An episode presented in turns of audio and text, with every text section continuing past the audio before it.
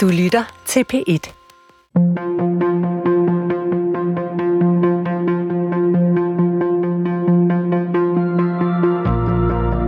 Hvad kan vi bruge en næsten 2.000 år gammel samling tekster til?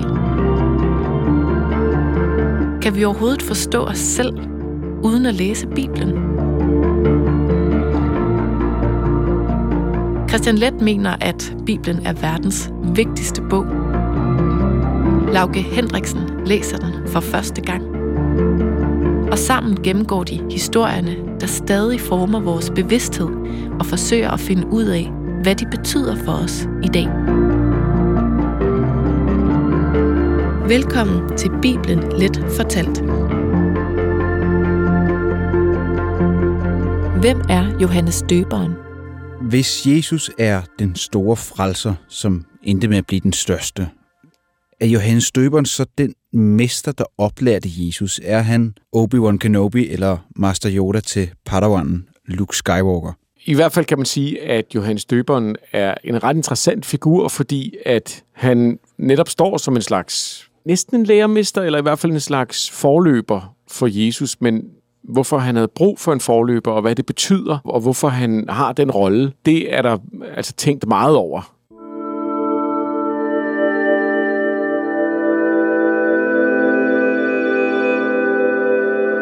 Vi, vi prøver i dag at blive klogere på, hvem Johannes Støberen er. Han er søn af, af præsten Zacharias og hans kone Elisabeth, og de har ligesom, øh, vi kan huske det med Abraham og Sara, øh, det er problem med, at de ikke kan få børn. Så det er ret langt op i årene, før der ligesom kommer en engel ned til dem og siger, at de får en søn, som de skal kalde Johannes. Og Johannes skal gå foran herren og bane hans vej. Så der bliver sagt, Johannes, som jeg tolker det, er ikke The Chosen One, men han er ligesom den, der baner vejen for The Chosen One. Mm. Og, og Johannes, han døber folk, og det er også ham, der ser Jesus, og faktisk siger og, og peger ligesom, det her, det er The Chosen One. Jesus er The Chosen One. Så han døber Jesus og siger, det er Guds søn. Og efter det, så begynder Jesus at få sine følgere. Christian, hvem er ham her, Johannes døberen, der baner vejen for Herren? Jamen, altså, Johannes Døberen var en apokalyptisk profet. Ham, der råber i ørkenen, hvilket er øh, et skønt udtryk, og også en reference til Esajas. Han er en mand, der ifølge beskrivelsen gik klædt nærmest i laser, kan man sige. En rigtig sådan eneboer, der prædikede, at Gud snart ville komme, at man skulle skynde sig og fortryde og angre sine sønder. Han var virkelig en del af den her jødiske tradition, vi har talt om, der var i de her øh, århundreder med en, en apokalyptisk idé om, at, at verden snart ville gå under, og at, at Gud ville komme og dømme de levende og de døde, og så ville alt blive bedre. Og så var han også en mand, der udførte en speciel handling, som du siger. Han døbte nemlig dem, der ville, og på den måde rensede han dem for deres sønder.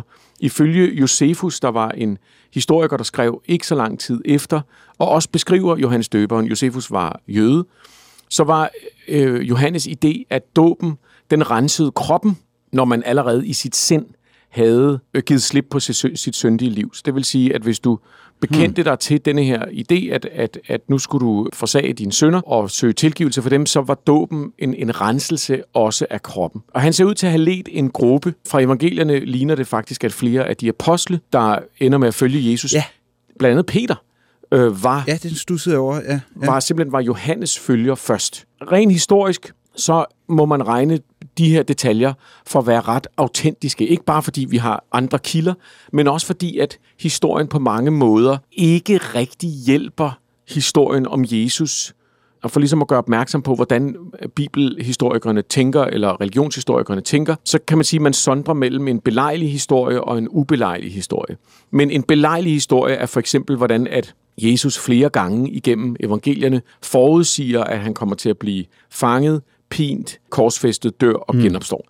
Kan du forestille dig, Lauke, hvorfor man skulle have lyst til at skrive den detalje ind i en historie om Jesus? Ja, ja, det, det, det gør jo, at så havde han jo ret hele vejen, ikke? Præcis. Så tager man ligesom det, som er øh, døden, og så gør man den mm. til en plan. Og det er ikke at sige, at det er så enkelt, men det er derfor, at den er svær at tro på validiteten af. Det vil sige ikke, man kan ikke sige, at den ikke har fundet sted. Det er ikke det. Det, det er ikke øh, sandt eller falsk, det her. Men man kan sige, det er i hvert fald svært at lægge sin lid til, at den historie er historisk øh, selvstændigt sand, fordi at den også bare har så stor en funktion i forhold til plottet, kan man sige. Der kan du prøve at kontrastere det med historien om, at Jesus blev døbt af Johannes. Jesus blev døbt af Johannes, en mand, der tydeligvis ikke er, det siger Jesus selv, ikke er af himlen. Han er født af en kvinde, som han siger. Hvorfor skulle øh, Jesus dog, altså Messias, Guds søn på jorden, hvorfor skulle han dog have brug for at blive døbt af Johannes? Johannes døber folk for, at de skal fortryde deres synder, og de skal renses for deres hmm. synder. Hvorfor i alverden skulle Jesus dog renses for sine synder?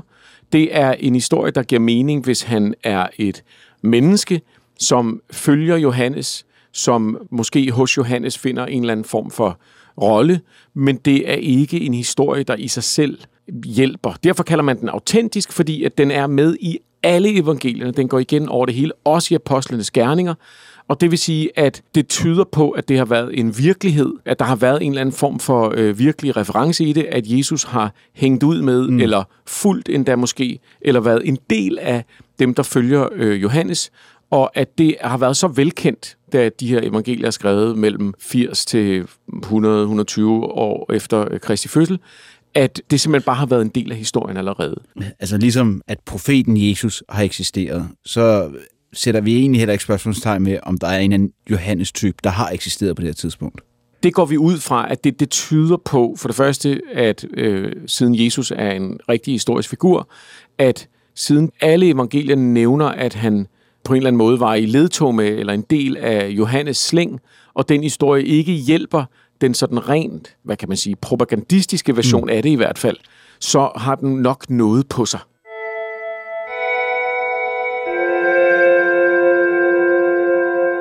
Hvor vigtig har Johannes Døberen så været for etableringen af Jesus Kristus? Er det ham, der ansporer Jesus til at blive en profet? Jeg, jeg har lidt billede af, at han er den hjælpemotor til raketten til månen, der, der hjælper raketten med sådan at komme ud i rummet, og så bliver han koblet fra, så er ligesom ikke en del af det mere. Kan man se Johannes på den måde? Det er der helt sikkert nogen, der, der, der, der vil sige ja til. Man, man kan sige, hvis man går igennem teksterne, så kan du se, at Jesus-figuren i evangelierne bliver ved med at tale mm. om Johannes. Han taler ret bittert et sted om, hvordan at Johannes tilbød menneskene dåben, men at de ikke tog imod, at det var ligesom børn, der, der ikke dansede, da der blev spillet øh, fløjte for dem. Kan man sige, det er igen sådan et klassisk apokalyptisk budskab. Øh, han advarede dem, mm. men de lyttede ikke. Og, og når vi taler som Jesus som, som en apokalyptisk profet selv, så er det nok svært at overse eller overvurdere, hvor betydningsfuld Johannes må have været. Josefus, historikeren, som sagt, fortæller os også, at den er altså god nok. Herodes fik Johannes halshugget, fordi han var bange for, at han ledte et oprør mod hmm. magthaverne. Det vil sige, det var ikke bare en vis mand i ørkenen. Det var en leder, en politisk leder, kan man måske kalde det. At Jesus så ligesom nævner ham flere gange, øh, og på en måde bekender sig til ham, og, og, og selvfølgelig hver eneste gang gør opmærksom på, at, at han, det var ham, der kom før, at han ikke er lige så vigtig som, som ham selv. Øhm, det er altså noget af et narrativ. Det er noget af en detalje at have med i historien om, om Guds søn, at han nævner ja. et menneske som, som en vigtig øh, karakter. Ikke? Men jeg synes bare, det er så interessant, der bliver gjort så meget ud af, at han ligesom kommer før, men, men at, at det også bliver hele tiden understreget. Altså, der, der kommer en lige om lidt, som er, som er endnu vigtigere, ikke? Jo, og, og der skal vi igen huske, at det er jo et, som sagt, et Esajas citat. Det her med, at der skal komme en før ham, der råber i ørkenen osv.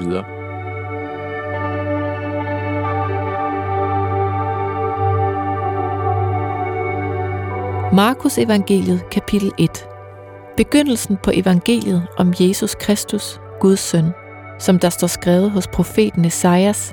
Se, jeg sender min engel foran dig. Han skal bane din vej.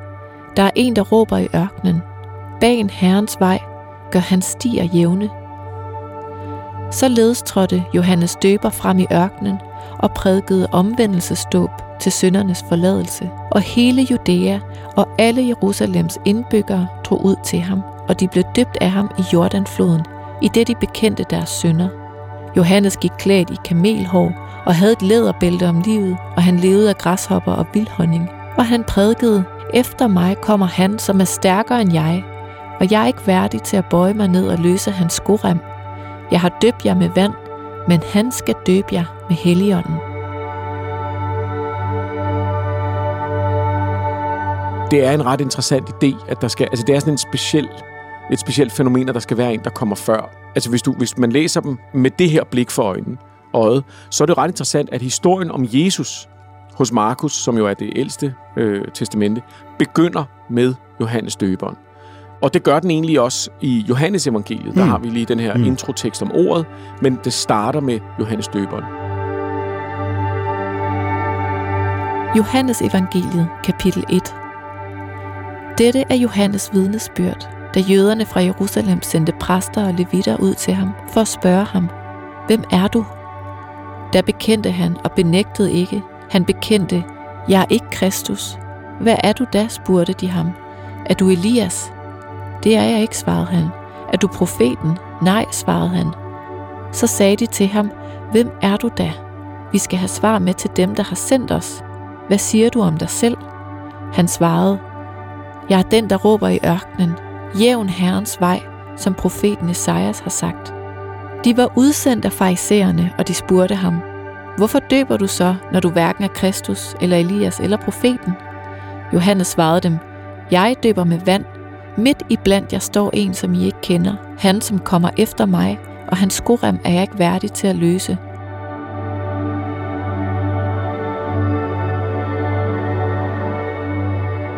Hvis vi ligesom ser bort fra Matthæus og Lukas' myter om den ubesmittede undfangelse og historien om, at, at Johannes også er født på en ret speciel måde. Og det, du kan høre det her narrativ om, at de ikke kan få et barn. Det er jo altså tilbage til Abraham. Det er tilbage mm. til... Det er alle folkeeventyrene også. Kongen og dronningen kan ikke få et barn, så laver de en eller anden handel. Det er ligesom, det er indkapslet i sådan en mytologisk virkelighed. Men hvis vi ser bort fra sådan de mytologiske elementer, altså de tre vise mænd og Jesus, der er et geni som 12-årig, og øh, jomfrufødslen osv., så, så er det den virkelige historie, den starter ved Johannes. Det er her, vi lærer Jesus at kende. Og ikke bare det. Det er ved Johannes dåb, at ånden, som der står, daler ned over Jesus, ikke? som står der og bliver døbt. Ånden, må man jo forstå, går ned i Jesus netop da. Mm. De mener, religionshistorikerne, at i Markus, der er det det, der er budskabet.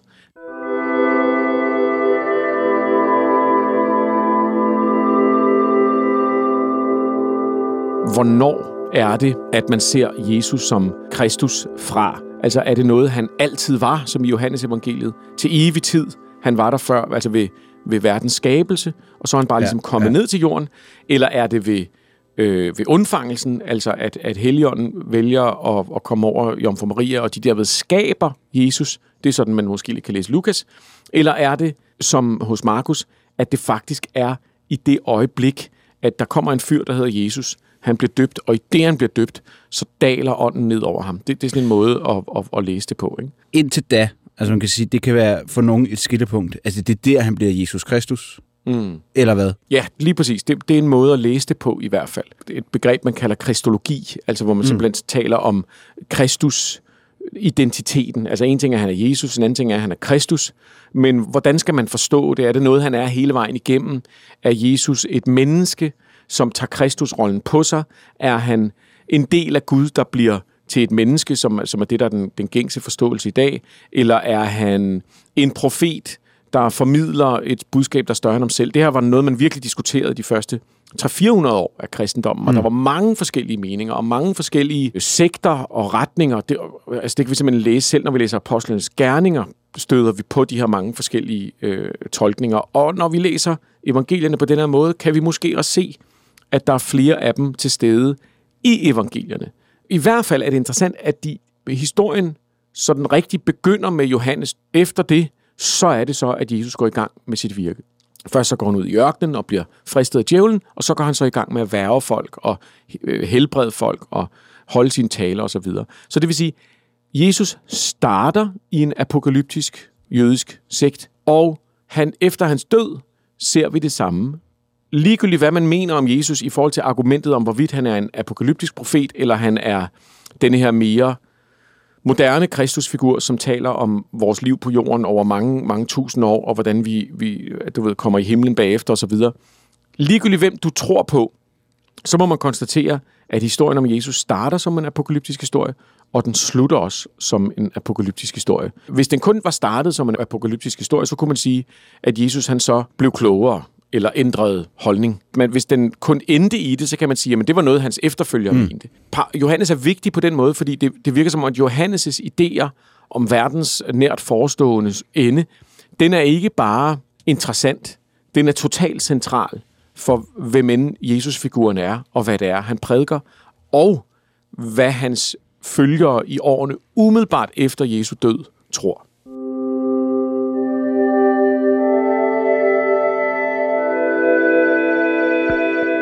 Hvis du skal skabe en, en historie om den udvalgte, så har du også en, en forhistorie, hvor den udvalgte bliver den udvalgte. Og, og det, det er godt at have en, en, en lærermester, der ligesom hjælper den udvalgte på rette vej. Og har man haft det andre sideløbende historier øh, på det her tidspunkt, der har mindet om? Jamen det er jo det, Joseph Campbell taler om. Kaldet, som den unge held øh, modtager, hvor han får at vide, at han er den, den udvalgte. Og, og så, så følger der jo faktisk klassisk set en, en benægtelse af kaldet. Altså at, at den historie opstår ofte på den måde, at øh, den unge held får at vide, at han skal øh, frelse riget. Han siger nej, og så sker der noget i hans liv, som gør, at han ikke kan undgå mm. at blive hævet ind i plottet. Det er jo ikke det, vi har at gøre med her. Nej, nej det er det godt nok ikke. Jesus er ikke en menneskelig karakter her, som tvivler på det her tidspunkt og tænker, hmm, gider jeg det her, som Johannes lige har hjulpet mig med at få gang i? Nej, det vil jeg ikke. Okay, jeg gør det alligevel. Vi får en idé om, specielt hos Johannes, at Jesus nærmest svæver hen over jorden og siger, ja, ja, jeg er ham der. Og at, at, Johannes ligesom bare nikker og siger, det er ham der. Så det er sådan lidt, det, ja. det er ikke helt den historie, selvom jeg godt forstår, hvad du mener. nej, nej. Men okay, så, så, så lad os øh, tage for de øh, øh to nærmest perfekte mennesker, Jesus og Johannes, så, så til en øh, mere tvivlende Johannes, fordi da, da han er i, i fangenskab, øh, så begynder Jesus øh, virke og ry og, og vokse større.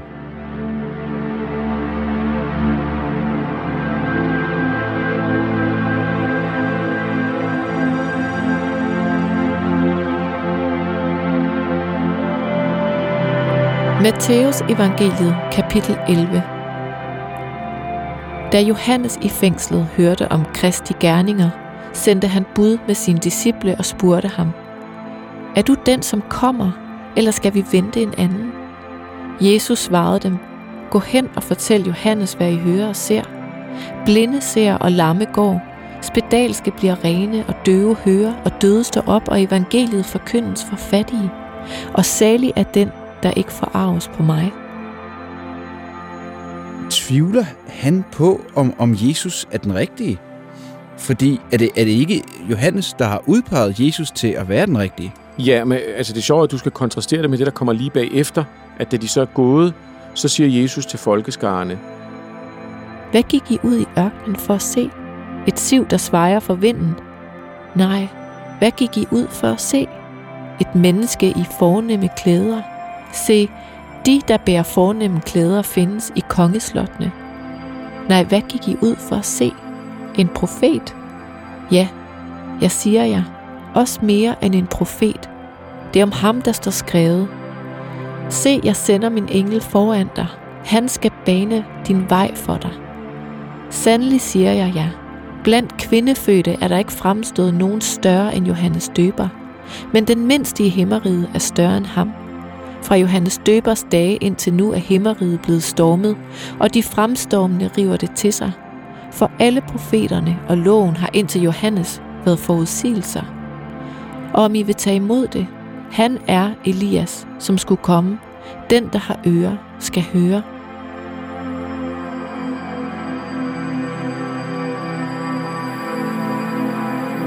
Så der kan du sige, de er for sig Jesus, der går i bræschen for, for Johannes igen og taler om Johannes som en stor figur. Ideen om, at, at Johannes sender to mennesker ud, der spørger Jesus, hvem han egentlig er. Altså, der er i hvert fald nogle bibelforskere, der mener, at det er en open and shut case. Den er meget klar, at historien er ret ren. Den lyder sådan her. Jesus fulgte Johannes. Altså personen Jesus fulgte Johannes, som der var en profet. Undervejs begynder Jesus også at prædike ved hans side, og bliver ligesom Johannes højre hånd, måske kan man sige. Han bliver mm. i hvert fald en anden ja. profet. Johannes bliver så som lederen af denne her kult, der, der vokser og er ret stor, så farlig og så magtfuld, at han bliver fængslet, senere henrettet. Jesus overtager Johannes' virke, prædiker det samme budskab, måske bedre, måske anderledes, måske med et andet fokus, men i denne her fortælling, som der er nogle øh, bibelforskere, der har, der er Jesus Johannes aftager. Så da, Jesus, mm. nej, da Johannes bliver henrettet, så er Jesus nu lederen af den her sekt. Hvad er det, der sker med Jesus? Han bliver også henrettet. Stadig som lederen af den samme apokalyptiske kult. Så sker der så det, at hans efterfølgere insisterer på, at verden stadig er ved at gå under, men så står Jesus op fra de døde. Og der ændrer verdenhistorien sig. Øhm, så det vil sige, at, at, at hvis du læser det på den måde, så er det i og for sig en mm. fortælling om, at Jesus overtager kulten, og måske endda gør det endnu bedre, som du siger, den vokser, mens øh, Johannes sidder i, i fængslet. Øh, og, og der er en ret interessant detalje. Læg mærke til, at da Jesus netop vokser i betydning, er Herodes bange for specifikt, at han i virkeligheden er Johannes, der er genopstået. Ah, ja. Det vil sige, ideen om, at Johannes skulle genopstå, hvilket er det, Jesus gør, Gud, ja. er, er en ret sjov parallel idé, øh, og viser, at, at ideen om, at det er noget, der kunne ske, det er åbenbart noget, der, som jeg har sagt før, det er i luften. Altså, det, Ja, er, simpelthen, det er nogle idéer, der er i luften, at sådan en, en figur her, som muligvis er den her Kristus, den her Messias, som jøderne går og venter på, og specielt de apokalyptiske jøder går og venter på, at han står op igen. Mm.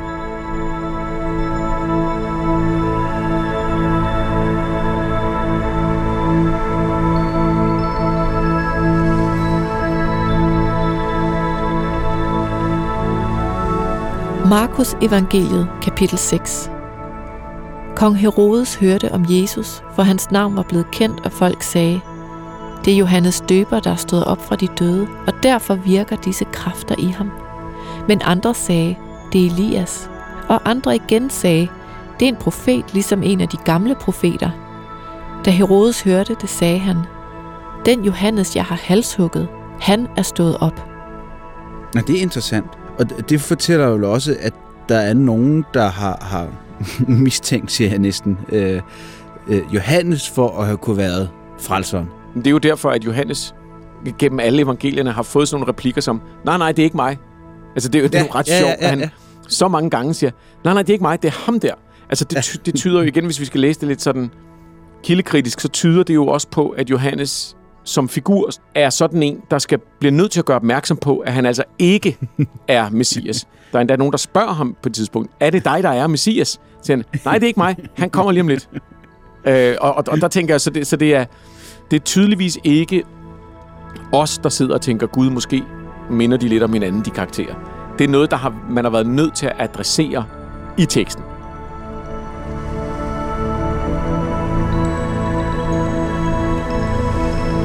Johannes evangeliet, kapitel 1. Næste dag så han Jesus komme hen imod sig og sagde, Se, der er Guds lam, som bærer verdens synd. Det er om ham, jeg har sagt, efter mig kommer der en mand, som er kommet forud for mig, for han var til før mig. Jeg kendte ham ikke, men for at han skal åbenbares for Israel. Derfor er jeg kommet og døber med vand. Og Johannes vidnede, jeg så ånden dale ned fra himlen som en due, og den blev over ham. Jeg kendte ham ikke, men han, som har sendt mig for at døbe med vand, han sagde til mig, det er ham, du ser ånden dale ned over og blive over, der døber med helligånden. Jeg har set det, og jeg har aflagt det vidnesbyrd, at han er Guds søn.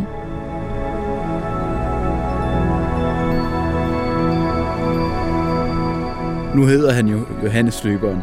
Mm. Og jeg kunne godt tænke mig at komme ind på det her med, med dåben, fordi hvad adskiller Johannes Døberens øh, måde at døbe folk på fra øh, andre dengang? Hvad gjorde han, der var unikt? Og også, altså, hvad, hvad adskiller den måde, han døbte på i forhold til i dag?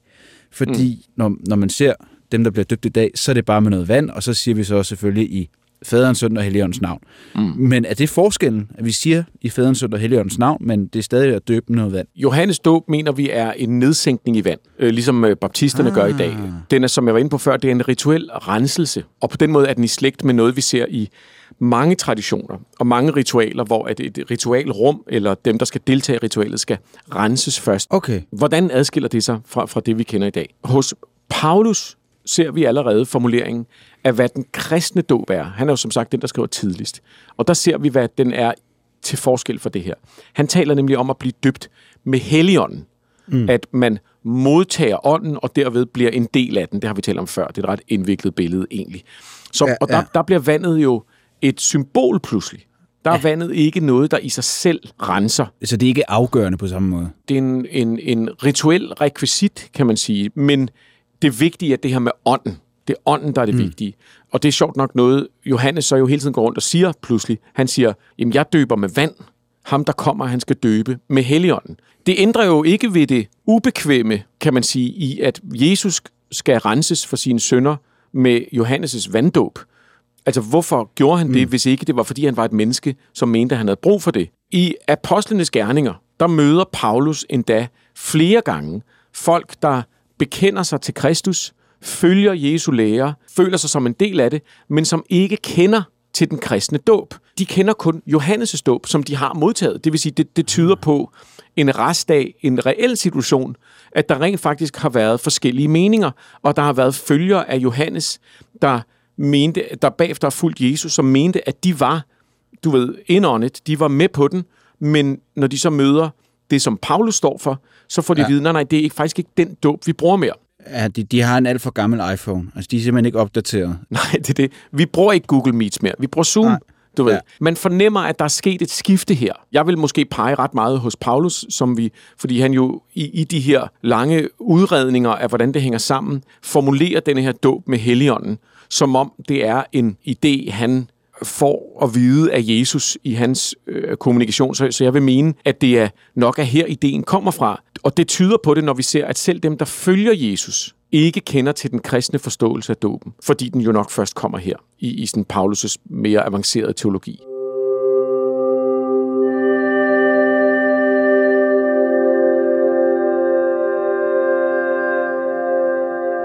Lad os forestille os, at Jesus sagde præcis, som han sagde. Altså, at det ja, hele er sandt. ja, ja. At Jesus siger, at man skal døbes med helligånden. At Johannes siger det også. Så er det svært at forestille sig nogen, der har fulgt ham, som så står efter, han er død og siger, hvad for noget? Døbes med helligånden? Mm. Og er det ikke noget, man gør med vand? Så enten så har de virkelig lyttet dårligt, eller også er Paulus' teologiske tanker nogen, der er blevet skrevet ind i teksten senere. Altså grunden til, at vi siger i faderens, søndens og helligåndens navn, når vi døber i dag, det er, at man netop mener, at dåben er en dåb ved helligånd. Det er, en, en, at man tager ånden mm. ind og lader den fylde sig og bliver en del af helligånden på samme tid. Det er en radikalt anderledes idé, end hvad end det er, Johannes har gjort. Så med mindre at de ligesom øh, har været fuldstændig ude af loopet, så, så er der i hvert fald nogle uoverensstemmelser her. Man kan i hvert fald sige, at Johannes' betydning, han har sådan en, en, et, et skæg position i teksten, fordi at han er uomgåelig. Han er med i alle evangelierne. Han er til stede ved historiens begyndelse.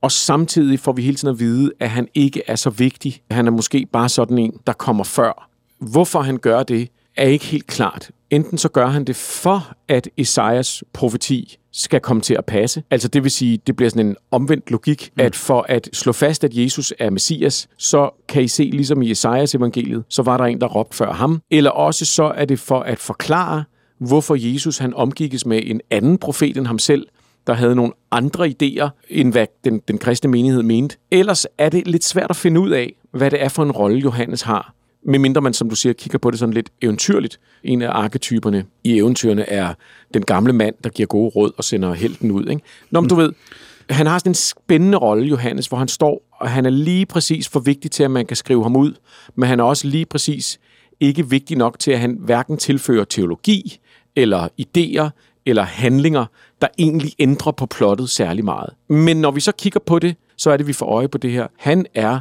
Gud hjælp mig, om noget, en apokalyptisk profet. Og det ser ud til, at hans idéer har været analoge til, måske endda med til at forme nogle af de idéer, der har været i Jesu virke, og også har påvirket de første kristne bagefter, altså ideen om, at verden er lige ved at gå under. Så man kan sige, at Johannes er på en eller anden måde sådan en slags skyggekarakter, der bliver ved med at stå og, og svæve lidt bag ved det hele.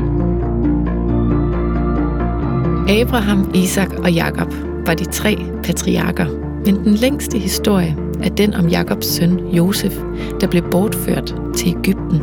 I næste uge tager Bibelen let fortalt hul på det sidste og største kapitel i fortællingen om en familie præget af svigt, snarådighed og skæbne. Du kan altid lytte til tidligere episoder i DR's radioapp DR Lyd. Bibelen Let Fortalt er produceret og klippet af Christian Let og Lauke Hendriksen for Munk Studios. Redaktør er Hanne Jørgensen, og mit navn er Karen Strohrup.